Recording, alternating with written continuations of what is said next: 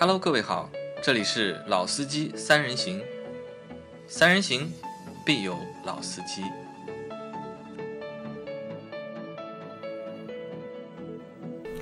Hello，大家好，欢迎收听《老司机三人行》，我是杨磊我是阿 Q，大家好。啊。那今天继续是我和阿 Q 两个人啊。那因为这个星期老倪一直没空，直到周五才会有空，所以这一个星期的节目啊基本上都是我和阿 Q 两个人。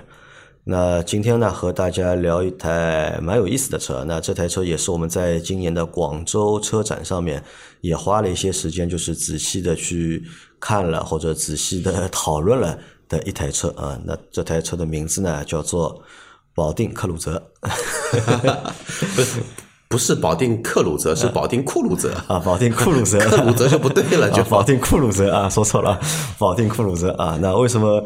哎，这个这个名字是谁起的？是网上网上传出来的吧？没有这个名字是官方的名字，因为那个先说那个丰田吧，丰田的话呢，其实在很早之前在国内其实就有卖酷路泽这一个系列了嘛。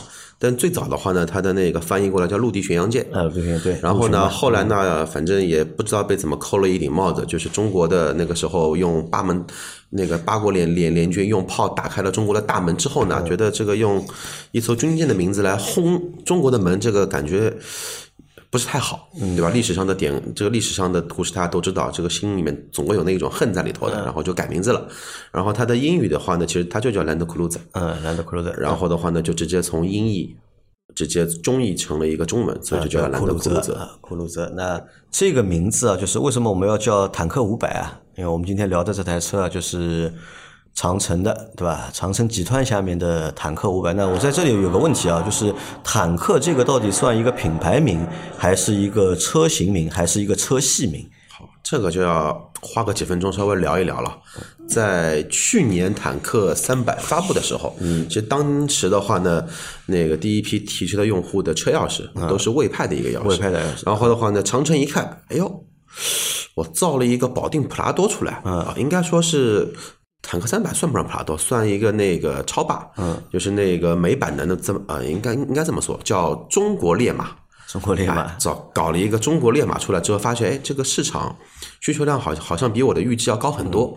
然后的话呢，觉得所有的媒体的一个，包括一些大 V、小 V，反正只要是 V，都去做营销嘛。这个车怎么怎么好，有三把锁，配置确实不错，驾驶体验也确实可以，并且的话呢，颜色跟年龄的定位层也符合该类车的一个需求。那好，看到了很好的一个势头之后的话呢，赶紧把 Tank 这个品牌独立出来。坦克本来应该算是一个车型，应该是坦克的话呢，原本是在车系，车系它是在魏派下面的一个独、一个车系列，一个魏派下面的高端越野车叫。那所以现后来是因为卖的比较好，所以把它这个品牌就独立出来了。后来不是卖的比较，后来是炒的比较火，卖的太好了。炒的比较好，但所以我我本来也在想，你看，如果是放在魏派下面的话，那魏派本来是什么 VV 六、VV 五、VV 七，对吧？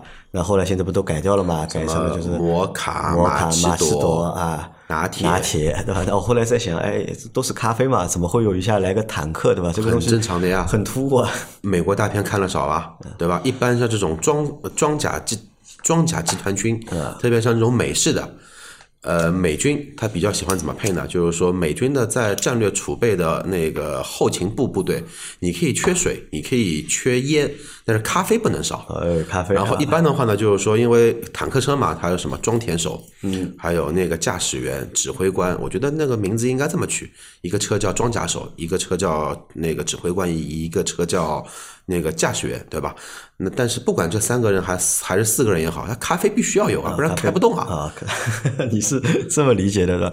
那其实当时看到坦克这个，就是我当时只是当做它是一个车型的名字或者车系的名字，就取了一个这样的名字，就是杀伤力啊，其实还蛮大的。因为我们看了有那么多的就是车车型的命名啊，但大多数我们在给车型命名的时候，都是命一些就是比较中性的名字，或者是比较呃意义比较相对简单的名字。或者说经过八卦师傅算过的一些名字，啊，但是一下子就是来了一个就是坦克，对吧？那这个名字听上去就很霸气，或者是很有杀气。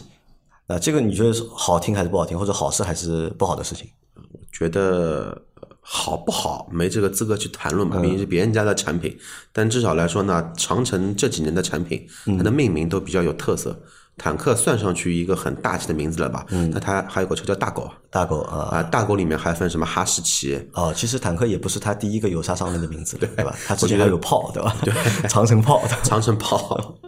啊，所以名字啊，就是对长城来说，就是在这个上面，就是它玩的花样还是蛮多的。那其实坦克五百，我们关注坦克五百的原因，我觉得其实两个吧。就第一个原因是因为坦克三百比较热。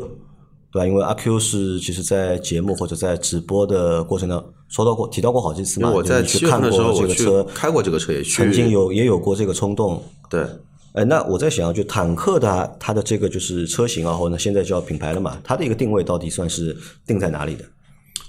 我认为啊，这个要用沿用那个张波的一句话，就是有一颗越野心的年轻人。嗯，三百肯定是针对年轻人嘛，因为它的外观各方面的话还是。比我们传统的越野车比较时尚，但是的话呢，这一些年轻人，那年轻人就意味着什么？消费能力并不是那么的强。嗯，虽然说牧马人在美利坚、在美帝国那边，其实它卖的价格很便宜，但是的话呢，在国内由于种种的原因吧，但它卖了一个豪车的一个价位。价格，那么相对来说，我认为更加多的是什么呢？喜欢牧马人的那一种格调，或者说外观。精髓元素，但是的话呢，手里的预算银子只有这么一些的一些年轻的用户，但是的话呢，他又平时的话呢，又倾向于什么呢？我就是上下班嘛，家里面可能就一台车，也还没到两台这么一个地步。那我有一颗越野的心，可能说呢，我越野一年就越个一两次，但是呢，配置我必须得有，三把锁我必须得有。我跟朋友去喝酒的时候，我那个车牛逼啊，牧马人去的地方我都能去，牧马人不能去的地方呢，那我估计也不能去了。对吧？所以说是这么一种年轻人的一台越越野车，就坦克这个产品的定位就是越野车，其实对对越野车啊。那如果是越野车的话，你定一个坦克，对吧？那我觉得这个名字还是蛮符合的。但我在想一个点是蛮有意思的，就是你说越野车，对吧？或者硬派越野车这种车型，其实是非常小众的。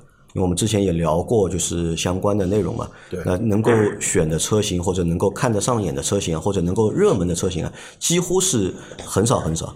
而且在国内的话，其实本身还有那个北京，北京汽车不是也在做那个就鼻捷的那个系列嘛？嗯，对。鼻捷系列其实他们做了那么多年了，也没有看他们把这个就是越野车啊做火。但是为什么坦克三百啊能够把这个种类的车型啊一下子做火了呢？那就要说到鼻节，就是说北汽的鼻沟的系列和那个坦克系列最本质的区别在哪里啊？因为那个从驾驶体验上来说的话，其实那个坦克的三百，它基本上能满足什么呢？能满足城市的需求，嗯，那么并那么怎么说这句话怎么来分析它，并不是说 B 勾四零在市区不能开，嗯，而是你把两台车同样放在一块儿，你所有的像比较倾向于舒适的这么一些配置，嗯，包括操作，比如说你的方向盘的轻重、油门踏板的轻重、整体车开起来的隔音以及它的路噪。配置各方面的一些现在比较火的一些那个所谓的虚拟座座舱，这么一些坦克三百都能给到你。但是你把这一个维度再换到了鼻沟的四零上面去，哪怕它从鼻沟四零转成了鼻沟 P，就是四零 Plus 之后的话，它整体的一个设定还是对城区的驾驶并不是太友好。你同样开到。八十公里的一个限速，在环线上跑的话，你鼻沟的隔音、降噪、胎噪、风噪就明显会比坦克三百要高出来几个级级别在。再说内部的配置，你再现现在再去看鼻沟四零的那套内饰的设计，就感觉什么呢？还是比较的山寨一些。中控的大屏，然后跟奔驰一样的出风口，它做不出那一种我们就是说年轻人希望的那一种精致，或者说年轻人喜欢的那一种品类叫轻奢。这种感觉它做不出，并且的话呢，那个车整体的动力性、操作的舒适性，其实还是不如坦克三百这么一个系列。那相比而言的话呢，就换句话说，如果你有专项需求的，就只要越野家里面第二台、第三台车纯粹去玩的，预算又有限，不想买太贵的，那 B 勾四零更加适合你一些。但是的话呢，你要作为城市代步通勤，又要想那个车开起来比较舒服的，那你没得选，你只能选坦克三百。啊，其实就类型是一个类型，都是越野车，但是在产品的就是打磨上面，其实区别还是蛮大的。对，对？因为可能一般的话，就是硬派越野车给我们留下的印象，对吧？哪里都硬嘛，啊，其实哪里都硬，但是坦克三百可能给我们留下印象呢，就是稍微就是精致一点。呃，硬中带柔，而且这种柔的话呢，是正好是当下呃这一部分消费者希望有的一个喜欢要的这些东西。对，啊好，那这个是坦克三百当时就是火的一个原则，阿 Q 得出的原因啊。那我们在车展上当时就是看到五百的时候啊，你第一反应是什么，或者第一个感觉是什么？嗯，就是霸道跟普拉多的关，呃，就是普拉多和那个陆巡的关系。普拉多和陆巡的关 对，系就是造了一台那个普拉多，然后我必须得搞一台陆巡出来啊，这种感觉。然后就整个车很大，然后一下子的话呢，就是又把那个年龄阶层嘛，从可能说相对于来说年轻的有活力的那么一些。呃，希望越野的用户直接变成什么了？直接变成相对来说年长的，像老倪那么年龄层次的这么一些用户在里头。啊，就是你的意思就是三百是坦克年轻人开的满足年轻人的这个需求，坦克500的话坦克五百满足一个就是年纪稍微大一点的用户，对中中年用户的一个需求。呃，但我们在想啊，我们在之前的节目里面聊过，就是中国大的 SUV 啊，其实不多嘛，对吧？你过五米的，或者是能够达到五米尺寸的 SUV，其实是不多的，并且呢，价格要卖的比较高的就更少了。之前我们聊过一期领克的零九，09对吧？零九是应该是车身是到五米，然后价格是过三十万。当时看的话，就是领克零九好像已经是国内自主品牌里面最贵的一台 SUV 了，尺寸最大，然后价格最高的一台。但是没过多久呢，坦克五百现在，因为它现在不能还不能算上市，对吧？因为价格还没有完全还是预售嘛，预售的一个阶段。那坦克五百来了之后，好像一下子就是在这个尺寸，对吧？在尺寸上，在这个级别上，哎，它好像又变成了第一名了。嗯把电车排除在外把电车排除在外，那其实油车领域的话，应该来说是坦克五百会目前来说在主流车系里面算是最贵的一台，但是其实还有另外一台是比它还要再贵一些，那台车只不过那个车杨磊肯定不知道。呃，刚刚我们提到了一个词叫保定陆巡嘛，其实我们国内有一家汽车厂商，应该叫黄海，然后他那个直接是把那个陆巡的生产线给扛过来了，然后用的还是丰田的 V 八，那个车的价位应该是卖到四十多万。有上市吗？现在？呃，它因为排放是国五的嘛，嗯，它属于一个极少数人群的一个一个消费的一个群体，有上市也是量产车但，那那个不能算是一个大众的产品，只能说算是一个冷门的车车系吧冷门中的小众。嗯，但是主流的国产品牌里面的话呢，应该是属于最贵的一台。因为当时我在车展上看到坦克五百的第一的反应啊，就说哎这个车大，一是大，二呢是什么呢？霸气。三是什么呢？就觉得就是这个车，其实你很难从这个车的外观上面去看，就是这个到底是一个越野车，对吧？还是一个就是正常的一个城市的 SUV？其实从外观上，我觉得是比较难去分辨的。甚至因为我之前也对坦克三百了解其实也不多嘛，嗯，那么就看了一下内饰，对吧？坐上去看了一下，那么周围看了一下，那其实我当时就觉得它只是一台看上去很大的正常的，对吧？大的 SUV 和越野不越野啊，其实没有什么就是太大的关系。然后再看了一下它的那个配置啊，那个配置好像也蛮厉害的，它那个动力总成是三点零 T 的 V 零六 T 加轻混的 V 六啊，然后九 AT 的那个变速箱，对吧？啊看了一下，哦，蛮凶的。但是再仔细看一下呢，这两个东西啊，都是长城自己的。对，啊，你怎么看待这套动力总成？动力总成看数据的话呢，现在来看三点零 T 的机头，三百七十匹不到的马力，嗯，只能说算是目前三点零 T 的方案里面的话比较主流的一个动力。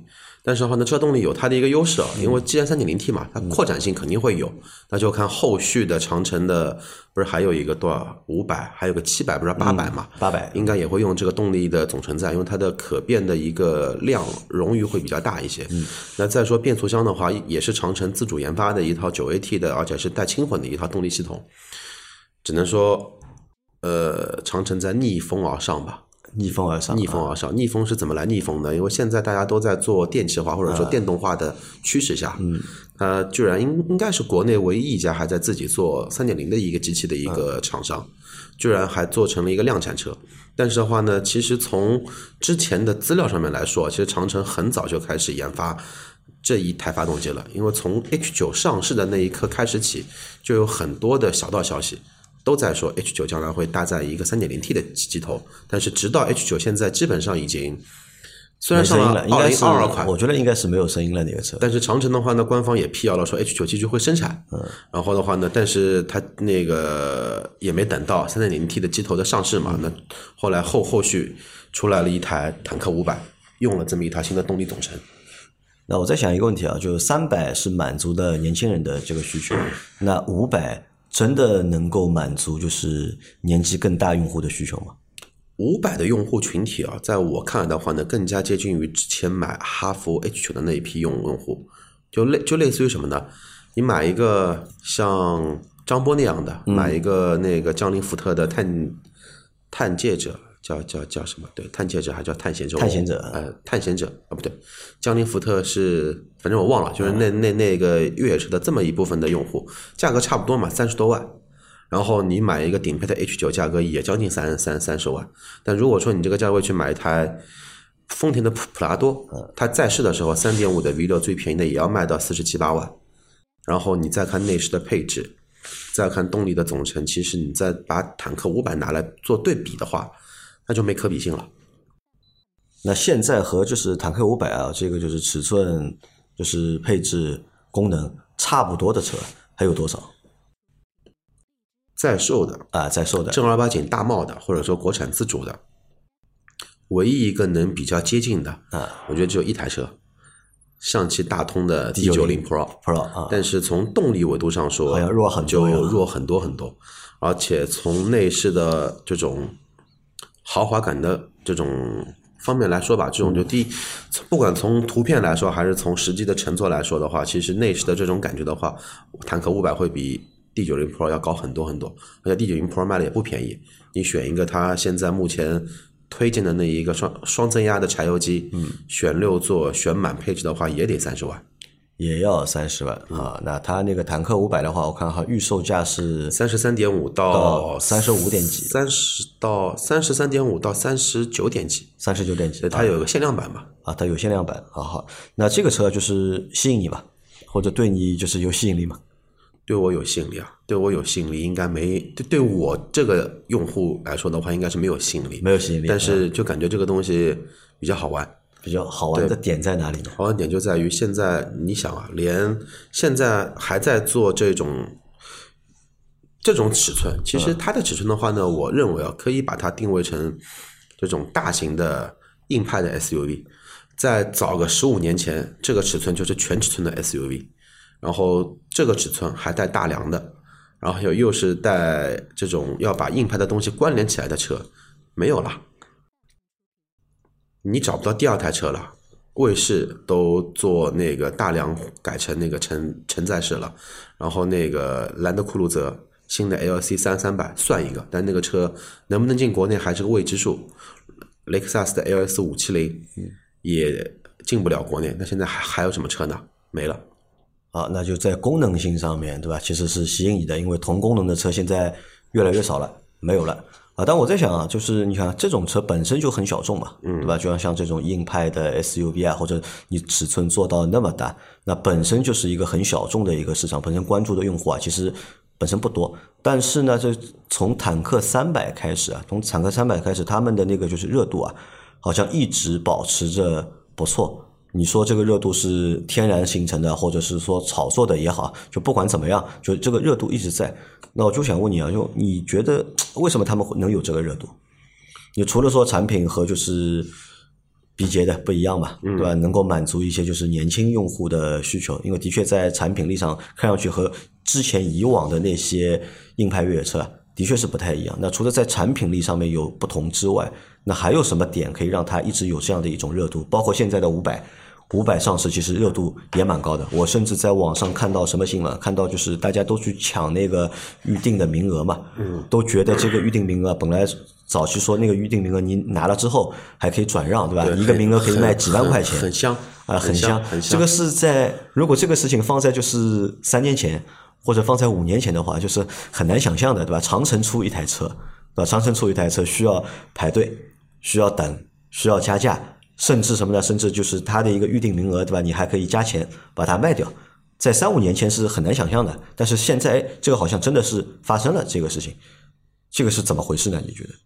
嗯，如果拿坦克三百来说，我倒是有我的一个想法，就是换句话说，在二十万区间的这么一个乘用车里面，在 SUV 的系列，因为二十万左右的话，你就能买到 B 级就紧凑级的这么一个 SUV，嗯，你能选择的常规的余地，无非就是丰田、大众、本田，嗯，呃，小众一些买马自达，然后如果说你要有个性的车，换句话说是没有的，嗯，因为个性的话，鼻沟四零算一个，但是鼻沟四零的话是丧是丧失了什么呢？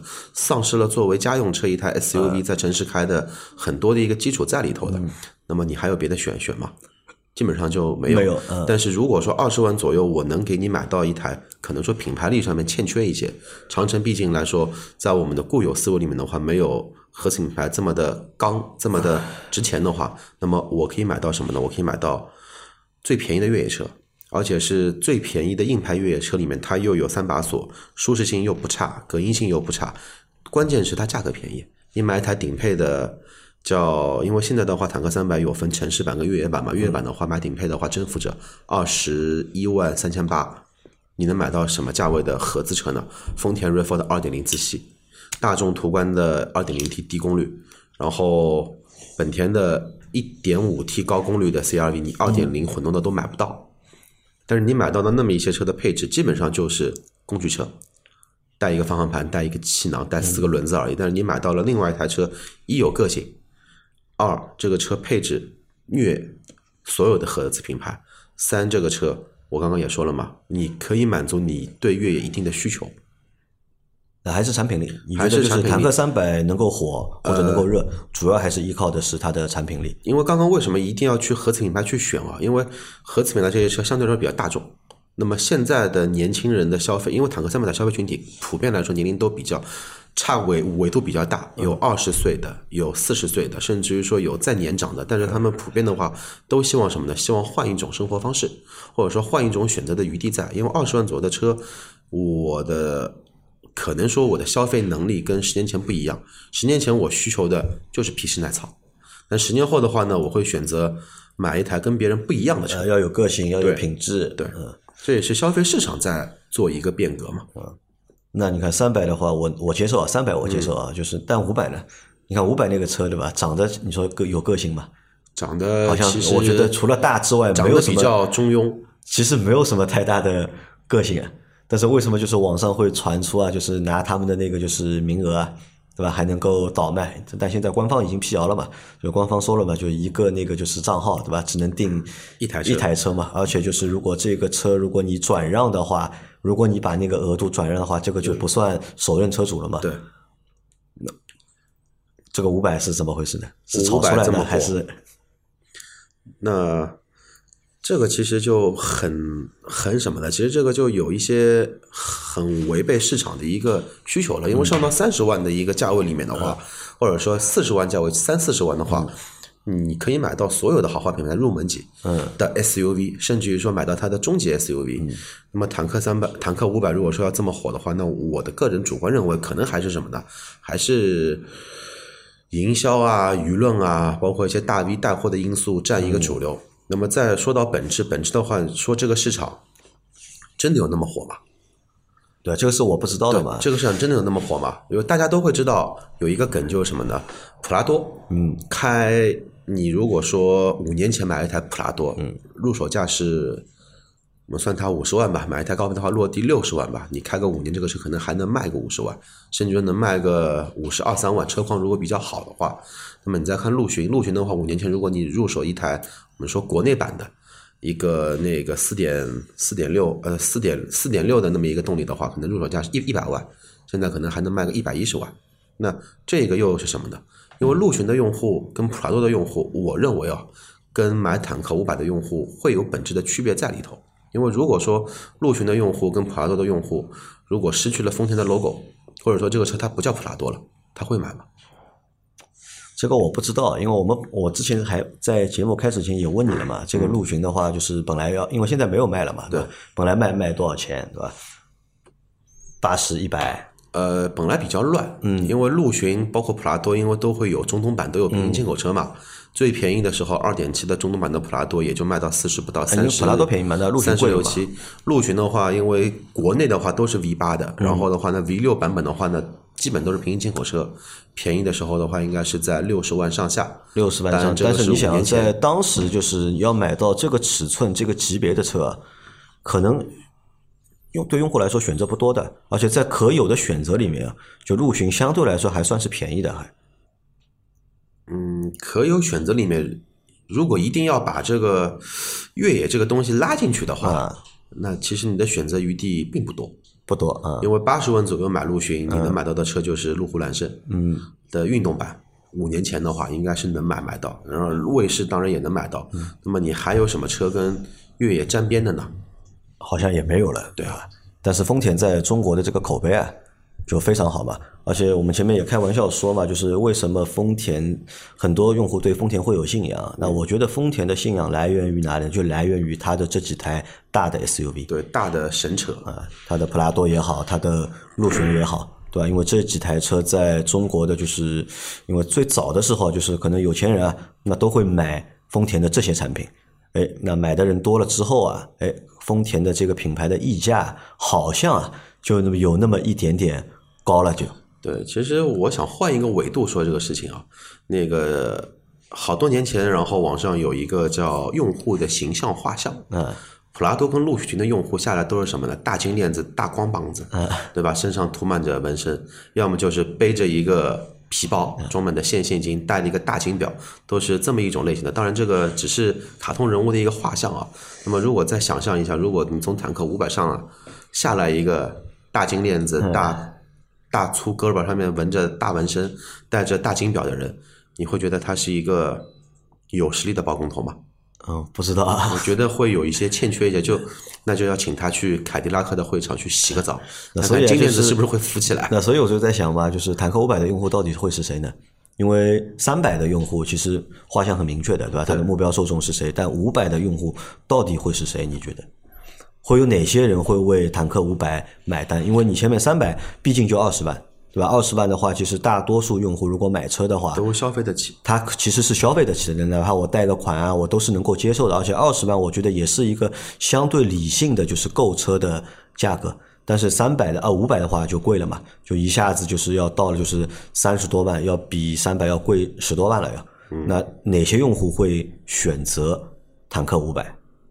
是重度的那种就是越野的用户呢？还是说是会想要一个大车的用户？其实这个可以聊一聊。从用车场景来说，因为你刚刚提到了越野，嗯，越野这个东西其实就是一个无底洞，嗯，然后越野这个东西的话呢，其实又是一个伪命词。为什为什么是个伪命词啊？重度越野的用户。然后真的说要去整天去玩沙漠，或者说去跑雨林、去爬石头的，相对来来来来说，他在四十万左右的预算，他宁愿会加一点钱去买一台牧马人，因为你要论越野型，牧马人就是个标杆，嗯，连大 G 都比比不上的一个标杆在在里头。但如果说你又要就是说经常性做一些长途穿越的一些用户，嗯，那么他可能需要一台有大梁的。带锁的动力又 OK 的一台大的硬派 SUV，那么这一部分的用户，他势必来说，他对于什么呢？他对于你的可靠性，对于你的一个车辆本身的一个稳定性跟质量，以及它的一个品质要求会比较高，反而会对什么呢？会对你的一些我们说所谓的一些花里胡哨的一些功能，其实并不感冒的这么一些人，就拿车当一个长途的一个家庭一个载体来用的。其实对于科技配置这一块要求并不会很高。那么我们再倒过来看，坦克五百，它能满足哪些用户的需求？越野性，你说它有吧？有。嗯。车重两吨多，车长五米多，轴轴距将近三米。你说这个车，不，我觉得不太具备，就是适不适合跑林道？肯定不不适合。适不适合跑沙漠？我认为也没什么不适合，因为 F 幺五零猛禽这个车比五百要大大一圈。那个跑沙漠照样跑，无非就是对人的车技是不是有要求而已。沙漠能玩，对吧？OK，那么能不能玩长途穿穿穿越？呃，包括无人区的一些穿越，那我认为坦克五百有这个能力去跑，但是它也仅仅是适合这么一种中度越野的这么一个路路路线。那么买中度越野车的用户大概是哪些人呢？要么就是家里面可能说事业已经有成了，享受生活，就买一台车，整天在喜欢自家的，对吧？跑来跑去喜欢，对那个用呃用脚去丈量国土，这不太现实嘛，那就用车轮去丈量我们的美丽的江江山，这是一类。还有什么呢？还有就是一些没有办法，我就生活在大西北，我就生活在甘肃，我就生活在西北的一些用户，我必须有这么一台车，我家里面有有牧场，还还有什么呢？公务车嘛，嗯，边防武警的一些巡逻车，或者说边防武警的一些特种用车，我觉得这种用户群体会比较像那么一些。你说正儿八经的一个，因为我是城市里长大的一个人，你让我在城市里面开一台陆巡，你打死我也不会去开，开了没意义啊。方向盘又重，停车又不方便，油耗又大，你让我在城市里面开台保定陆巡，那也没意义啊。那么这么来分析的话，那用户是哪类用用户呢？就是我说的那一类比较年长，嗯，有一定的积蓄，但是的话呢，呃，可能说啊，对目前的国货还是支持态度的这么一批用户在里头，有时间、有钱、有精力去用你的车轮去丈量我们的一个江山的这么一群人，但这么一群的占比是不是会会很高呢？我认为并不高，并不高，这也算一个本身就是一个小众市场。对，因为这么大尺寸的硬派 SUV 的市场本身就很窄了。呃，但是就很窄你看啊，因为现在兰德酷路泽没有嘛，对吧？那个车现在没不卖了嘛。那坦克五百能不能取代就是兰德酷路泽在中国的这个市场的需求？那就要看我们下一代再下一代。就如果说我的孙子，嗯，他知道我的爷爷，嗯，当年是开着一台保定陆巡丈量河山去越野的话，我的孙子他也会买这个车。啊，但是我们就不不行了，对吧？但是我们的话呢，我们如果有同样需求的话，可能还会首选或者是优先考虑兰德酷路泽。呃，如果说在经济条件允许的情况下，那我知道我的父辈，嗯，可能说我父辈的父父辈，当年可能说就是开呃我的父辈这这一班，因为父辈的父辈太早了，开的都是一些大卡车。我的父辈可能说条件允许的话，嗯，内蒙开矿的，内蒙牧牧牧羊的，或者或者说之前是政府机关的去西北地区考察接待，都是一些丰田车。我们还是会有这么一个情况在在在里头。呃，有没有发现一个点啊？就是我们在聊这台车的过程当中啊，就是好像我们并没有去聊这台车的，就是品质怎么样啊，或者它值不值这个价啊，这方面好像我们没有聊。那会不会是因为啊，就是因为这台车比较贵嘛，对吧？一般就是我们聊到比较贵的车的时候啊，就不会去谈这台车的性价比。嗯，你说真的贵吧？三十三万五到三十五万五的两款车的一个售售价，嗯，我认为我觉得蛮贵了。啊，你觉得蛮贵？作为一台自主品牌的车来说，那如果说排开自主品牌的车，嗯，就是你就把它当你就把它当现在没有自主跟合资或者现在这种讲法来比较的话，其实我认为这个价格并不贵。然后这个价格才是真正意义上的什么呢？一个车该值的这么多钱。就你觉得这个车是值这个钱的？呃这个就这台车车的尺寸、配置、功能是值这个价格的。对，至少来说，我说值，因为我说值的原因是什么呢？你放眼全球去望，嗯，全球市场的话，这种硬派的越野车，呃，哪怕你乘用车 S 级、迈巴赫，包括你再贵的劳斯莱斯，其实的价价格就是这么一个价格，价格在在在里头。你在北美买，你在日本本土买一台顶配的陆巡，基本上也就是和人民币就三十万人民币上下。那我认为，他定这么一个价格，它的利润有保证的前提下，这个价格我就定了没没问题。价格没有问题。对，因为这才是一台车能值的一个价格在里头，而而不是在牧马人在国内卖五十万人民币，在北美卖两万八美金。啊，好的啊，那这是阿 Q 对这台车的就是认知或者是理解啊。那最后聊一个东西啊，就是最后聊一个什么呢？就是那这台车你觉得啊，或者我们也不聊这台车了，我我想聊一个什么呢？我发现一个点是这样的。长城啊，在最近几年啊，就是动作很多嘛，对吧？包括我们之前就是聊了好多期节目，就说它的名字啊，或者说它的未拍的一些车型啊，其实动作很多。那我发现长城有一个变化是什么呢？它好像在很多的细分市场上面啊，在动了很多的脑筋，或者是做了很多的动作，那有成功的，也有不成功的。那这个是让我看到了什么呢？看到了可能对很多的自主品牌来说，就是时代可能会正在发生变化。我们以前看到就是一个热门的车型，对吧？你一年这个车型可以卖个三十万台，或者甚至多点的话，可以卖到个四十万台。那再差再差也能够卖个二十多万台。那以前可能很多车企啊都在动这样的脑子嘛，去做一个就是爆款，对吧？打造一个就是能够每月销量过两万、过三万的车型。但是呢，市场其实就这么大，市场就这么大，对吧？每个品牌你都来一个，对吧？每个品牌你都来一个啊，那么挤掉一个月挤掉两万份额，一个月挤掉三万的份额，那其实留给就是新的车型啊，你再要去打造一个新的能够出爆款的车型，其实这个是非常难的嘛。那么长城在做一件什么事情呢？我觉得他们在就是他盯着很多的就是各种各样的细分市场。嗯，那比如说电车，对吧？电车就是虽然它的那个猫猫系系列，对吧？猫系列其实说实话就是也也蛮值得吐槽的一个点啊，对吧？因为呢，因为当中有很多就是复刻啊或者是模仿、抄袭的痕迹在里面，但包括就是这个坦克三百和坦克五百，其实也有很多就是模仿或者是抄袭的痕迹在里面。但至少呢，就是他们好像还是在不同的地方在不同的发力。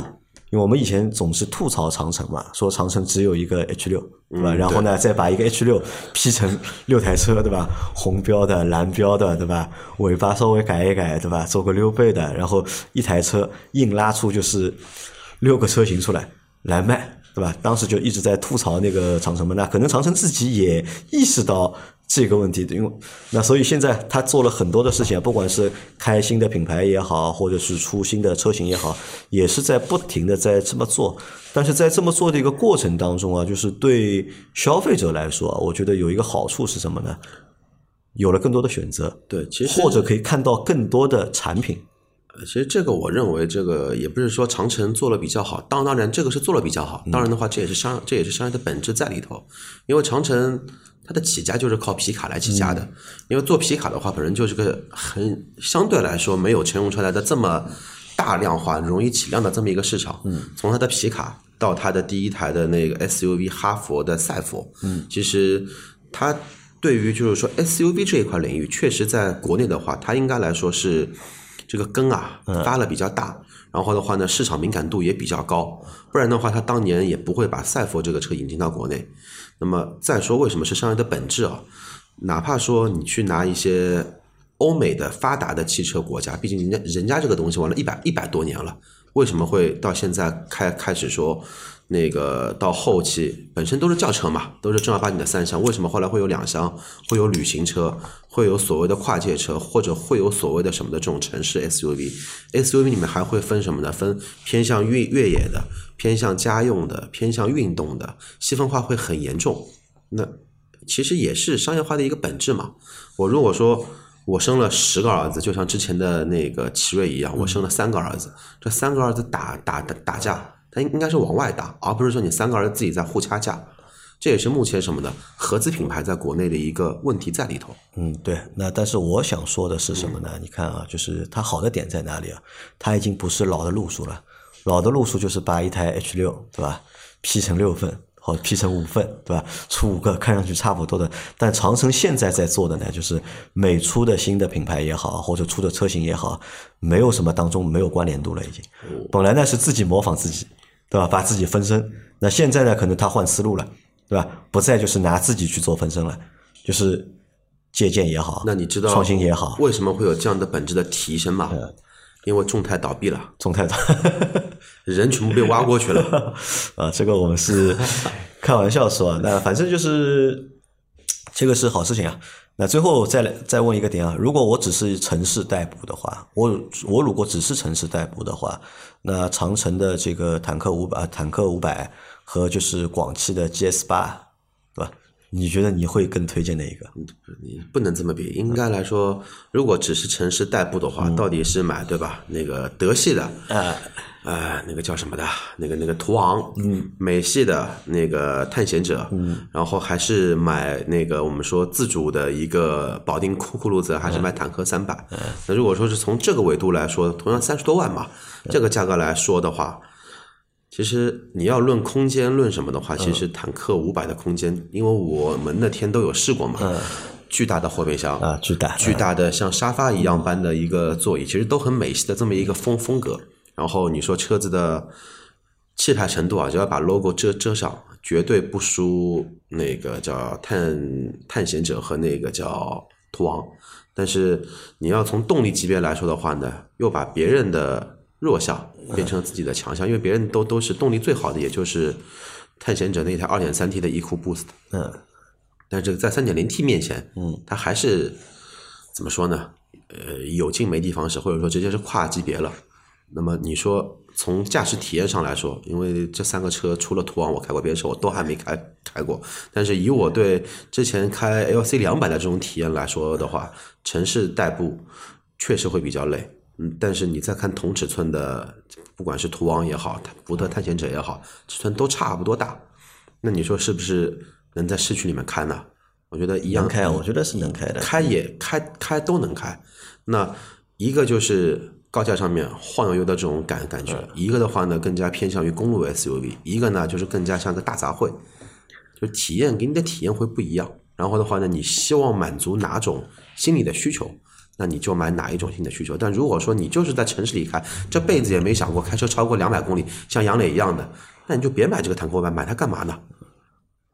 买了有意义吗？买了，我认为没任何意义。没有意义。对，因为你的油耗，嗯，你的车船税肯定会比二点零 T、二点三 T 的动力来的要更高一些，车子也更加重，灵活性也更加差。灵活性差的话，也就意味着什么呢？你在市区里面碰到一些应急的情况，突然冲出来只猫，冲出来只狗，你的应变能力会比较差，并不是说人的反应差，而是你的车的反应跟不上的，跟不上。嗯，那你长途不超过两百公里，你买一个带大梁的越野车，就没任何意义在里头。最终啊，这个车会不会热卖？热够一个月卖个一两千台？哎，不可能的，不可能，不可能的。你把对吧？我们不说有钱人跟没钱人，或者说我们不拿那个就是说精英层和那个普通老百姓去做比较，我们就拿所有硬派越野车在中国一年的量放在一起看，从哈佛 H 六，嗯，呃，从哈佛 H 五到哈佛 H 九，再到那个什么的？再到它的竞争竞争竞争对手，什么那个叫。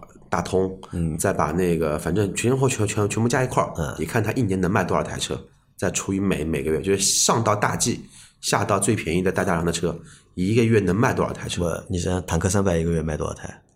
坦克三百的市场定位，我认为是完全跟五百是有区别的。对的，那其实我为什么问这个问题啊？其实也是就是这个点，因为长城做了一件很聪明的事情啊，就是他在宣传这台车的过程当中，包括。在做三百的这个营销的过程当中，其实他弱化了越野这件事情，嗯，就没有把他那台车说的那么硬，对对吧？真正这个车的料，我的一个比较乐观的一个预计啊，参考哈弗 H 九，因为这两类车的用户，我认为是比较接近的，而且的话呢，目前来说价位差的也不是很多。H 九的话，买到带三把锁顶配、带大满配配置的话，要三十万了，也。要三十万。然后的话，跟这个车差五万块钱，因为你不可能拿低配车去衡量嘛，差个五万块钱。但是你多了这五万块钱，你整体的体验是完全不一样的。嗯，那我认为这个量就参考 H 九的那个量，每个月就有多少台，多的时候八百，嗯，少的时候三百。啊，好，那我们就是拭目以待啊，因为反正现在看就是他们报的那个新闻啊，就是好像很热销，对吧？预定的人非常多。我跟跟你说。我有种不好的预感，如果说坦克三百已经火了，对吧？坦克五百如果再火的话，那会带死很多合资品品品牌啊！他们要学了，对吧？他们想，哎，他妈的，中国人怎么现在这个口味不一样了？喜欢吃硬的了，本身喜欢对吧？那种小日本那种感觉，娇小玲珑的，对吧？但是呢，要那个肚子里面要有货的那一种，哎，突然之间感觉美系的那一种大车也有市场。嗯，好了，到到时候把所有的皮卡。大 SUV 大大两的全部弄弄过来，你看一个死了比一个惨。好，那这个我们就拭目以待吧。那今天的我们这期节目就到这里啊。那如果大家对这台车你们有什么看法的话，那也可以留言给我们。好吧，我们下期再见，拜拜，拜拜。